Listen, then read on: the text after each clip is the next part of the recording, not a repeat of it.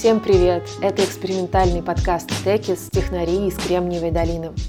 Великобритания объявила о том, что начинает расследование в отношении сложившейся на мобильном рынке дуополии Apple и Google. Дуополия – это ситуация аналогичная монополии, когда один субъект контролирует рынок и не дает войти другим игрокам, но только в данном случае у нас два таких игрока, да, два технологических гиганта – Apple и Google.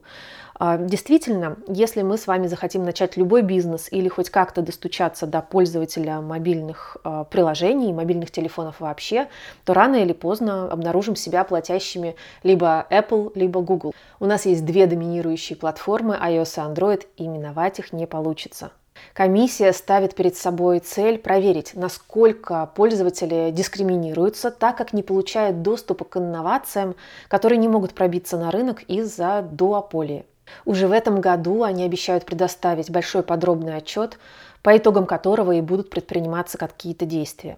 Напомню, что это далеко не первое расследование в отношении этих технологических гигантов. Не так давно, буквально 30 апреля, мы получили предварительное заключение комиссии, которая расследовала привилегии, которые выдает Apple в отношении Apple Music. Напомню, что иск э, подала Spotify еще в 2019 году.